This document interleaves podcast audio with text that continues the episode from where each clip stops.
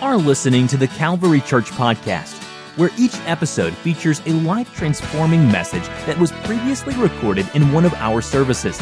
And now, let's join a service that's already in progress. So, today we're going to look at a very well known story in Exodus, but we're going to look at it from a different perspective than I've ever heard it taught. Maybe you have heard it, I don't know, but I haven't. And so, um, the Lord just kind of gave this to me. It was quite interesting, actually, when this first came about, because I, for whatever reason, I wasn't given a whole lot of notice that I'd be teaching tonight. And so when usually that happens, you know, you think, well, okay, I'm going to have to just reach back and pull something from years ago and refreshen it because, you know, it's tough to get time with the Lord and seek everything out and figure it out. Well, you most of you know I listen to scripture on my way to work. And so here I'm listening to scripture on my way to work the day after I found out about this and I'm just, you know, praying, Lord, what what would you have me, you know, teach and such as this?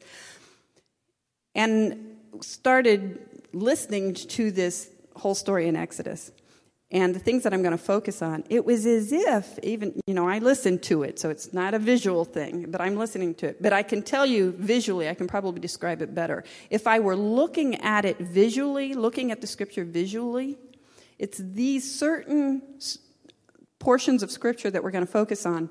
It was like they were just bolded, like just all of a sudden they raised off the page. And that's kind of how it was as I was listening. It's like, the point of the story that we normally listen to, I was listening to it, I heard it, but then these scriptures, it was like, boom, listen to this.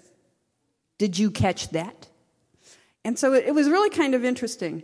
So before I start reading the scripture, I want you to think about everything you remember about Moses going to Pharaoh with the message from God let my people go. So think for yourself, and I know this is very common. We all know this story. So, although this is a group and it's hard to question, and I won't question you through the whole thing, but I will question you because that's how I teach, okay? So, how did God get Moses' attention? Burning bush. And what was significant about the burning bush? It wasn't consumed by fire. Correct. That's how God got his attention. We know that. What were the questions, and you don't have to say it verbatim, okay, but what were the questions that Moses asked while resisting God's assignment? Why me basically sums it up pretty good. Yes, okay. Um, any anybody else? That's okay. You combined a couple of them there, but yes. Who am I that I should go to Pharaoh? What am I going to say when they, and now he's referring to the Hebrews, not Pharaoh, what am I going to say when the Hebrews ask me who sent me? And then the second part, and this was kind of a quick t- trick question because the other part that Sister Noeda mentioned isn't really a question, it was a statement. O Lord, I am not eloquent, but am slow of speech and of a slow tongue. Okay, so you've probably heard all of these taught many times and how God can use anyone. He will equip them to do whatever He purposes for them to do. In Moses' case, God gave him signs to demonstrate that he had been called by God. He told Moses to tell the people that I am sent me. And he gave Moses Aaron to act as his mouthpiece. Now we're going to fast forward a bit in our minds to when Moses went before Pharaoh. And now we'll start reading um, the scripture here Exodus 5, verses 1 through 8, and I'm reading the ESV.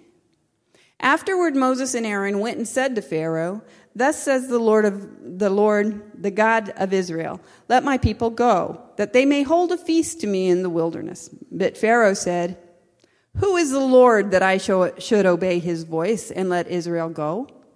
I do not know the Lord, and moreover, I will not let Israel go. And then they said, The God of the Hebrews has met with us.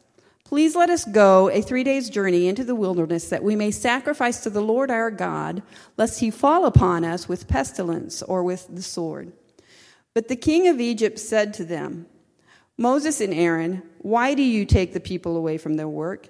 Get back to your burdens.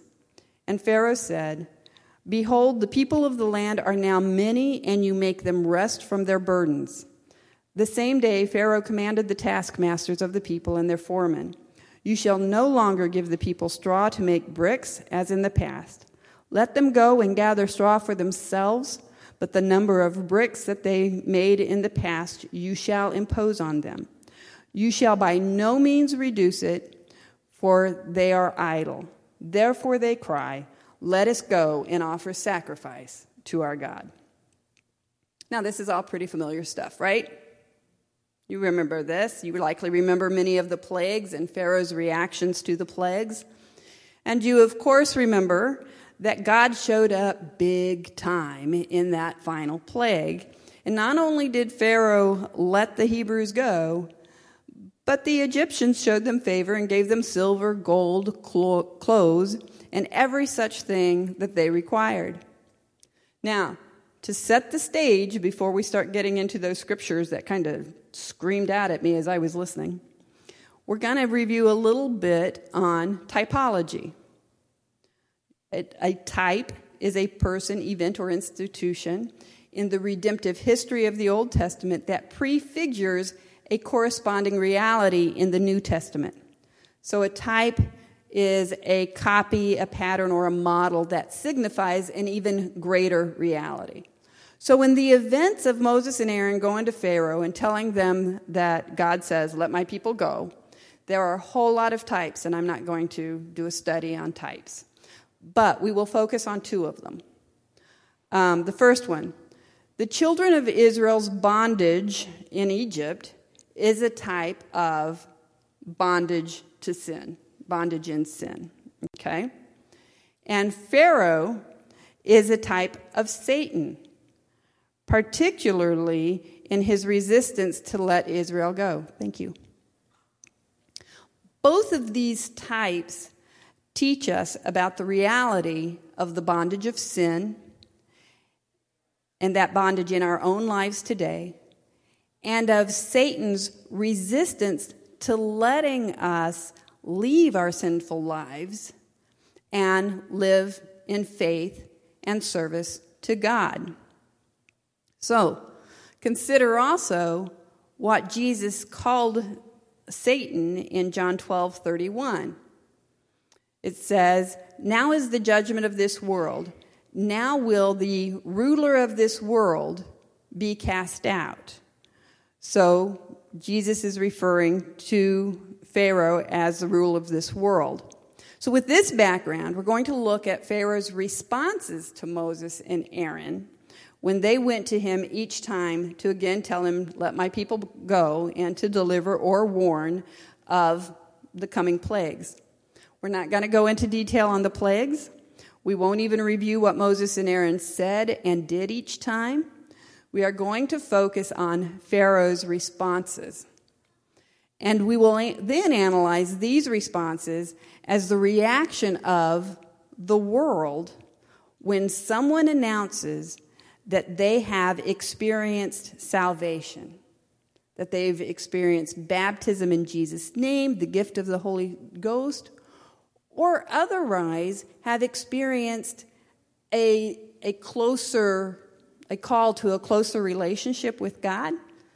You know, it's not just that salvation moment that the world starts looking at us, you know, a little strangely. Um, but even among ourselves, when some of us are called to a different level, they have a different experience, we some, sometimes wonder because we've never experienced something like that. So we're going to look at Pharaoh's ex- responses and then analyze those as the world's responses. So, I'll cite to some specific scripture, but you can go back if you'd like and review the entire story in chapters 5 through 14 of Exodus. We'll start with Exodus 5, verses 7 through 8. And we already read this, but I'm going to reread it here. This is particular, particularly Pharaoh talking. You shall no longer give the people straw to make bricks, and he's talking to his taskmasters, his um, foreman at this point. You shall no longer give the people straw to make bricks, as in the past. Let them go and gather straw for themselves. But the number of bricks that they made in the past you shall impose on them. You shall by no means reduce it, for they are idle. Therefore they cry, Let us go and offer sacrifice to our God. So, this is Pharaoh's response to Moses and Aaron's first visit to him. Um, Moses and Aaron hadn't even threatened any plagues at this time. He merely said, Moses merely said, and I paraphrase here We've had an encounter with God, and you, world, Satan, you must let us go. So, after first insulting God by saying, Who is the Lord? that I should obey his voice to let Israel go. Pharaoh then thinks that obviously the people are pursuing God because they are bored. They don't have enough to do. So Pharaoh demands more of their time so they stay focused on the things that he wants them to do. Is that what happens sometimes in the world when we're trying to separate ourselves and we've had this new experience with the Lord and we're trying to get away from maybe some of our old sinful habits? And suddenly our friends that maybe hung out with us for one or two hours a week, maybe one or two hours a month or half a year, suddenly start coming around and they're inviting us to all kinds of things and we're getting invitations to parties invitations to concerts and and you know just suddenly they want to be around us all the time and and really take up some of our time. These things aren't necessarily bad but they keep pulling us away from doing the things that God has called us to do such as spending time in His Word, being consistent in church attendance, paying tithes and giving offerings. Why? Because these concerts and parties and everything cost a lot of money, and we're doing it more often now, or being invited anyway. They're also striving to keep us involved in our old sinful habits. Especially as new Christians, we aren't yet grounded in Christ and don't really recognize the world's and Satan's schemes to distract us from God's calling. We may even feel that staying close to these friends is really quite important because we'll be able to influence them to experience God, right? Isn't that what we want as new Christians? We want to go out and tell all of our friends and get them to come along. And so we think, well, okay, if we continue this, then maybe we'll influence them. We must be very careful with that, putting on the whole armor of God in order to withstand the wiles or the schemes of the devil, which is exactly what we're talking about here. Is how does this, the Satan work? How does the world react? Satan working through it. This is the beginning. Although distraction is a part of Satan's scheme throughout our Christian walk, but it is very much the beginning. It occurred even before the plagues were warned against or implemented in any way. So, next, Moses and Aaron went to Pharaoh and he prepared to show, now they're going to show, the power of God. In Exodus 7, verses 10 through 12, so Moses and Aaron went to Pharaoh and did just as the Lord commanded. Aaron cast down his staff before Pharaoh and his servants, and it became a serpent. Then Pharaoh summoned the wise men and the sorcerers, and they, the magicians of Egypt, also did the same by their secret arts. For each man cast down his staff, and they became serpents. But Aaron's, and I want to say go God, but Aaron's swallowed up their serpents. Okay? Or their staffs. Dropping down also to verses 20 and 22 of the same chapter, Moses and Aaron did as the Lord commanded in the sight of Pharaoh and in the sight of his serpents. He lifted up the staff and struck the water in the Nile, and all the water in the Nile turned into blood. And the fish in the Nile died, and the Nile stank, so that the Egyptians could not drink water from the Nile. There was blood throughout all the land of Egypt, but the magicians of Egypt did the same by his secret arts, by their secret arts. So Pharaoh's heart remained hardened, and he would not listen to them as the Lord had said. Now remember, Pharaoh first responded with insults. Who is the Lord that I should obey his voice and let Israel go? Now Pharaoh and his mag- magicians are mimicking. They are mimicking Moses and Aaron. They are basically saying and demonstrating Anything you can do, I can do better. Right? This happened when Aaron's rod was turned into a serpent, when the water was turned into blood, and it happened again when the frogs arose from the river and went into the Egyptians' homes, beds, ovens, kneading troughs. Gross. But it happened at that time too. The magicians did the same thing, they mimicked them. When we share with the world that we're, we've experienced God in a new way, a deeper way, our family and friends who are not serving the Lord in the same way, or the world, tries to show us that life with them offers the same things as life in the church. We love each other, we support each other. Anything the church has to offer you, we can off- offer you as well, right? They're trying to do the same things as anything the church or God can offer. So they also insult and mimic us. Now I'm going to tell you this story. This is about somebody that I considered a good friend at the time. We've it isn't because of this incident that we're not good friends now, it's that she's moved away. But, um, but at the time, I considered her a good friend. Uh, she and her family had took us under our wings when we first moved to Cincinnati. Um, they introduced us to their Nazarene church because we were Nazarene at the time. And they helped us transition from temporary housing over in the Maineville area to our home, our permanent home on Morris Road. Now, I'm going to tell the story, and ladies, I'm going to warn you. Please do not be offended. But it's hard not to be, okay? But please do not be offended. She just didn't know better. and she didn't know who she was talking to at the time either. But anyway, you'll understand that in a moment. So, after not seeing this friend for some number of months, because we had changed to a different Nazarene church in the area, Mike and I ran into her. And after the preliminary greetings, then she says, Julie, did I see Trisha, which for those of you who don't know, Trisha's our daughter, did I see Trisha hanging out with a bunch of bunheads the other day? Yes.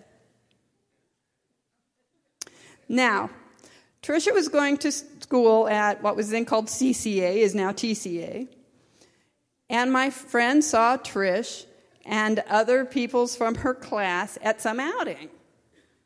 My friend did not know, did not necessarily want to know what experience Tricia had had with God. In fact, if she had looked closely, it had been probably very closely, she would have seen that I was growing my hair out as well. Now, Tricia and I both started, in, for those of you who remember us, I don't know how many of you remember us. We started with hair to here, okay? So when she saw us, my hair may have been to here, okay? It wasn't very long. So she, it certainly wasn't in a bun. I could not have been called a bunhead at that time. At that time, okay? But um, anyway, so again, because Trish and I had both received the gift of the Holy Spirit and had been called to that deeper relationship with God, instead of pursuing that discussion, she, my friend, insulted and made fun of the bunheads. This mimicking, insulting, and trying to show us that the world can offer us everything the church can are a few of the first reactions of the world and schemes of Satan when we experience the Lord in a new way. The world doesn't really want to hear about it, and they choose to insult and mimic, all the while trying to demonstrate that they can offer the same benefits as the church. So, jumping to Exodus 8 8. When Pharaoh called Moses and Aaron and said, Plead with the Lord to take away the frogs from me and from my people, and I will let the people go to sacrifice to the Lord. So here, Pharaoh wanted relief from the frogs. So he, so he told Moses that the people could go and sacrifice. That's all. You can go and sacrifice. Don't change the way you live. Don't change the place you live. You can just sacrifice. That's all. He was now very uncomfortable, but he's also, at this point, viewing these sacrifices merely as a religious observance. Okay, it's all right. If you want to be religious, be religious. Okay? Um, he didn't want to be around them when they made the sacrifices. He didn't want to see the way God impacted their lives. He just wanted relief from the discomfort and inconvenience the frogs caused. So he said they could go and make sacrifices. So, somewhere along the way in our own lives, if we continue seeking God and walking with Him in this new experience we've had, our friends and family that haven't had the same experience begin being a bit uncomfortable. So they begin distancing themselves a bit while still wanting us around, which is an odd thing, but you know, that's what they're doing. They just think our new relationship with God is merely a religious observance. That's all. They let us go ahead and attend church on Sundays without giving us too much grief anymore. Okay, okay, okay. Go to church on Sundays, but don't get too involved. Sunday nights? Sunday mornings is really enough. We've got other things for you to do on Sunday nights, right? So Sunday attendance is fine. But then they but hang, they expect us to hang out with them and do what they do for the rest of the week. Then they begin feeling better about themselves because they are letting us observe our religious obligations without being too impacted by those obligations. So eventually, our friends and families that are not serving the Lord begin seeing the impact and power of God on our lives. They begin seeing that God does have more power than they, and that the church has more to offer than they do. We see this in Exodus 8, verses 18 and 19. The magicians tried by their secrets art. Let me start again. The magicians tried by their secret arts to produce gnats, but they could not. So there were gnats on man and beast. Then the magician said to Pharaoh, This is the finger of God. But Pharaoh's heart was hardened, and he would not listen to them, as the Lord had said. But this occurred after, of course, Aaron had turned the dust into gnats, and the magicians could not do the same thing. And so at this point, they're beginning to see the power of God. They're beginning to see that maybe there is a little bit more to this and we can't do these things. If we continue walking with God, seeking Him more diligently, being faithful to church and Bible reading, our friends and family begin seeing that power of God in our lives in very undeniable ways. They will begin seeing our lives as more than just a religious observance they realizing we need to live separately from the world, but still they're trying to hold on to us. They may even begin viewing our lives from a distance. So as Pharaoh saw more and more of God's hand, although the world, or although he would always change his mind, he would begin promising more and more freedom. So in Exodus 8, verses 25 and 28, then Pharaoh called Moses and Aaron and said, Go, sacrifice to your God within the land. Verse 28, so, so Pharaoh said, I will let you go to sacrifice to the Lord your God in the wilderness. Only you must not go very far. So this is after the plague of the flies.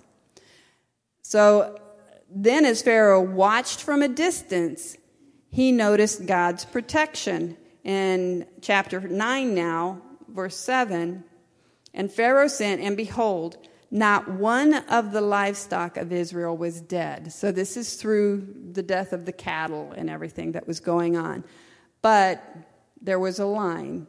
It did not cross into Goshen, did not cross into where the Hebrews were living. None of their livestock died. So Pharaoh had sent somebody to see this. So he's observing from a distance, but he still knows now okay, wait a minute. There's protection here. Their God is protecting them. The same thing occurred after the plague of the boils. And then Pharaoh began recognizing his own sin. Really? Did you catch that?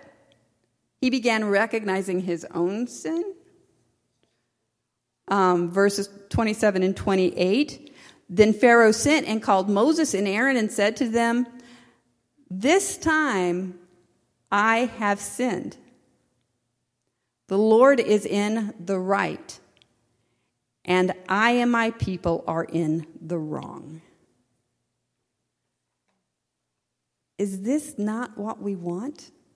Isn't this what we said we want, we likely wanted when we received salvation and everything? And we want to go tell all of our friends, and we might even risk hanging out with them a bit more because we want to influence their lives. Well, what is it that really influenced the lives here. It was the consistent going back consistently with the same message, living the consistent life before them. And Pharaoh and his people began seeing that they have sin in their lives and that God is righteous. That's exactly what we want to happen for our friends and our family. Then Pharaoh began tolerating what I will call a half hearted serving of God. In chapter 10, Exodus chapter 10, verses 8 through 11. So Moses and Aaron were brought back to Pharaoh, and he said to them, Go, serve the Lord your God. But which ones are to go? And Moses said, We will go with our young and our old. We will go with our sons and our daughters, and with our flocks and herds, for we must hold a feast to the Lord. But he said to them, The Lord be with you if I ever let you and your little ones go. Look, you have some evil purpose in mind. No, go the men among you and serve the Lord, for that is what you are asking. And then they were driven from Pharaoh's presence. Why do I call this half hearted? Because Pharaoh was, has seen the worshiping and serving God is more than a religious observance. He's recognizing that there's this worship that needs to, to be done, but he sees it only as the heads of household not the entire family. So, okay, half hearted. Go ahead, we'll start tolerating. You know, well, okay, it's okay, friend, if you serve the Lord this little bit over here. Um, they, they still, our friends and family, still don't expect a complete change of lifestyle. They don't want us to be that new creation that God wants us to be um, and that He will make of us. Complete devotion to God seems to be, to be a bit extreme in this world, in their view, right? They don't understand it. And so, okay, okay, this half heartedness is, is all right, but complete devotion is just a little extreme. And yet they see in themselves more than just their sin and God's righteousness. They begin seeing their own need for forgiveness. In Exodus 10, verse 17, then Pharaoh hastily called Moses and Aaron and said, I have sinned against the Lord your God and against you. Now therefore forgive my sin. Please, only this once, and plead with the Lord your God only to remove this death from me. So now Pharaoh sees that God needs to impact your entire family, your whole life. But let's read Verse 24 Then Pharaoh called Moses and said, Go serve the Lord. Your little ones also may go with you. Only let your flocks and your herds remain behind. So now, he's saying, Okay, Go ahead, go worship. Your whole family, go. But it really isn't necessary for this thing to impact your finances. Right? Right? Even amongst ourselves, if we were honest in our own lives. Isn't finances one of the last things we finally submit to with the Lord? Yeah, I can remember a conversation with my dad, probably shortly after I came to this church. And I didn't give him a lot. For those of you who don't know, my father and I weren't close. We were never, I wasn't raised by him. We were never in the same state. Um, I didn't even meet him until I was 16. So, but we were having this conversation on the telephone, and I was telling him, you know, I'm, I'm, I'm going to this different church. And, you know, I don't even remember what exactly I was telling him about it. But he was saying to me, Well, Julie, you know, that's all right. But, you know, don't go to one of those that dictate how you live. And in that, as I was thinking today about it, in that I knew that that also meant, that didn't just mean how I dress, how I look, how I do my hair, whatever. It also meant what I did with my finances. Don't go to one of those church that dictates those things. And my father and I, like I said, weren't that close. I certainly didn't, and I wasn't prepared at that time to start teaching him about, you know, the apostolic truth. I couldn't have done that at that time, but certainly just said, no, they're not dictating anything, and which is true. Our church does not dictate anything. So um, they teach us how to live holy lives. So then finally, Pharaoh, the world, sees our need to serve the Lord in a devotion. In Exodus 12, verses 31 and 32, then he summoned Moses and Aaron by night and said, Up, go out from my, among my people, both you and the people of Israel, and go, serve the Lord as you have said. Take your flocks and your herds as you have said, and be gone, and bless me also. Okay? All right, go. Go live that transformed life. He's seeing, he's seeing whether he, his heart was not in it, but he's seeing, okay, yes, there needs to be a division here. Go. So, what are we supposed to do with this? I know this hasn't been a really up and funny and laughing kind of a thing, I'm, but and some of you are struggling. I can see you're struggling to hang in here with me. So, what is the point of all this? What does it really matter? Well, first, by looking how, at how Pharaoh thought and responded when Moses told him that God had said, Let my people go, we can see how the schemes of Satan and how people who do not know the Lord view other people's, our encounters with the Lord. By understanding that, we can offer more grace to them. Instead of being offended like we wanted to be when I said, you know, the bunheads, okay? Instead of being offended, but just show God's grace to them because we better understand where this is coming from and the wiles of the devil that's working through here. So I'm going to review very quickly because I know I'm running out of time and I don't want to keep you too late. But um, let's review real quickly how Pharaoh responded. As I do, think for yourself when you've experienced these types of responses to, to you when you were trying to live for the Lord. It may even be possible that you've responded in some of these ways because you didn't understand another person's walk or experience with the Lord. So, first, there was the insults.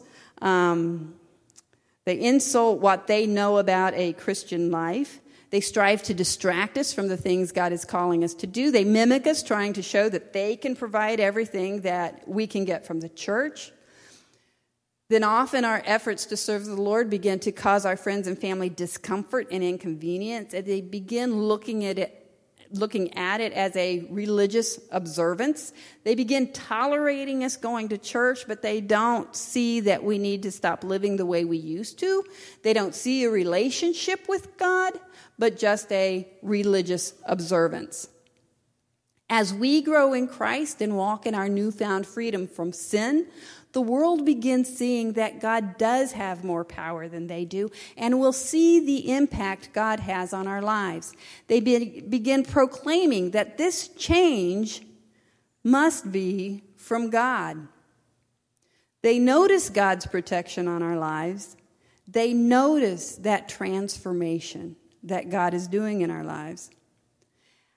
And then others begin seeing their own sin they begin seeing the righteousness of God.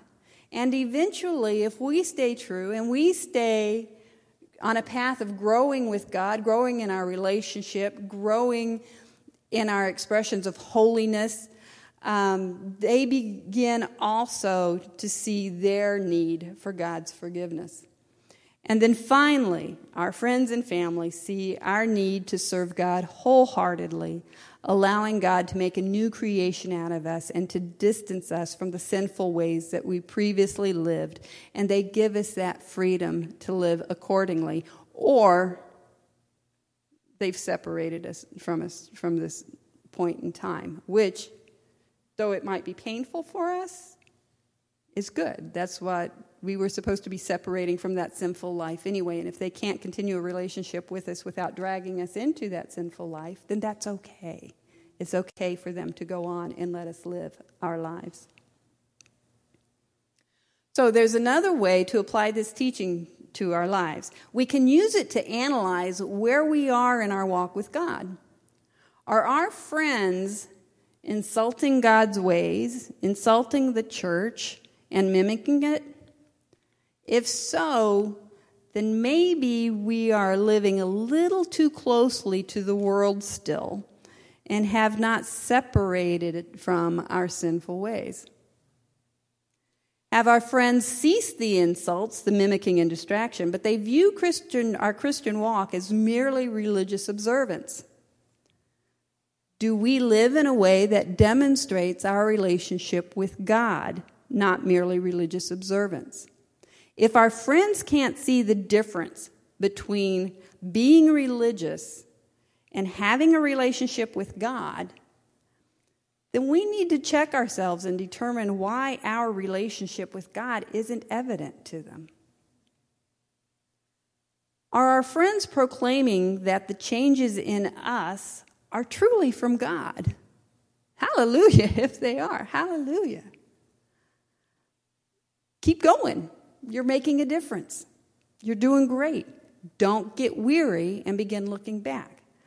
This may lead to our friends and family seeing their own sin and the righteousness of God. And ultimately, you may see family and friends join you in your walk with God as they begin seeking forgiveness from God. Now, I must be cautious here. Although it is not God's will that any should perish, clearly, not all people come to salvation because they do have the will, their own will. They can make their own decisions. Not all people will come to salvation. But as we grow in our walk with God, we will see others come to God as well. And then that glorious day when we are serving God wholeheartedly along with our friends who are now walking in relationship with God as well. When we can see the fruit from our walk with God as He gives the increase. I don't want to give any impression whatsoever that all these things happen because we do it right. No, it's because as we continue walking with God, He shines more and more through us. Colossians 1 9 through 12. And so, from the day we heard, we have not ceased to pray for you, asking what asking that you be filled with the knowledge of his will in all spiritual wisdom and understanding, so as to walk in a manner worthy of the Lord, fully pleasing to him, bearing fruit in every good work and increasing in the knowledge of God, being strengthened with all power according to his glorious might, for all endurance and patience with God, giving thanks to the Father who has qualified you to share in the inheritance of the saints. And as I explain this, go ahead and stand as we're preparing to close this out. This is our goal Our goal is to live with the knowledge of His will, to walk in a manner worthy of the Lord, fully pleasing to Him, and bearing fruit in every good work. Our study of Pharaoh's reactions to Moses and Aaron has shown us the ways of Satan and of the world, and it gives us a way to assess ourselves to determine if we need to be more focused on God and less distracted by the world. Remember that Satan will never give up. Even when we are mature in the Lord, Satan will raise people up to distract us, to insult us, and to try to draw us back into our sinful lives. Don't evaluate yourself by individuals or by isolated situations. Keep your eyes on God and look for the increase in fruit that He gives. Okay? Let's close in prayer. Precious Jesus, we thank you for this word. We just thank you that the power of your word, the truth of your word, this is a different kind of a lesson, and it was probably difficult to sit through. But I pray that you will bring it back to the remembrance of all of us throughout the week, that we can can study it, can really focus on it and see how it applies to our lives. Take, take a look around us and see how our family and friends are treating us and how, um, how impactful we are in their, in their lives, Lord. Just help us to be doers of your word and not hearers only, Lord Jesus. Bless us, give us rest uh, from hearing your word and being in your presence, Lord Jesus, and give us a good week as we go forward and prepare to, to gather together again on Sunday. In Jesus' name, amen.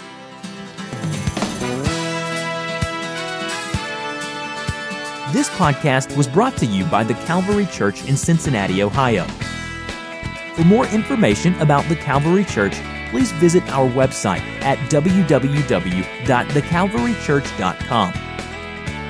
Consider joining us for a service where you will find friendly people, high energy music, and life transforming preaching and teaching from a biblical worldview.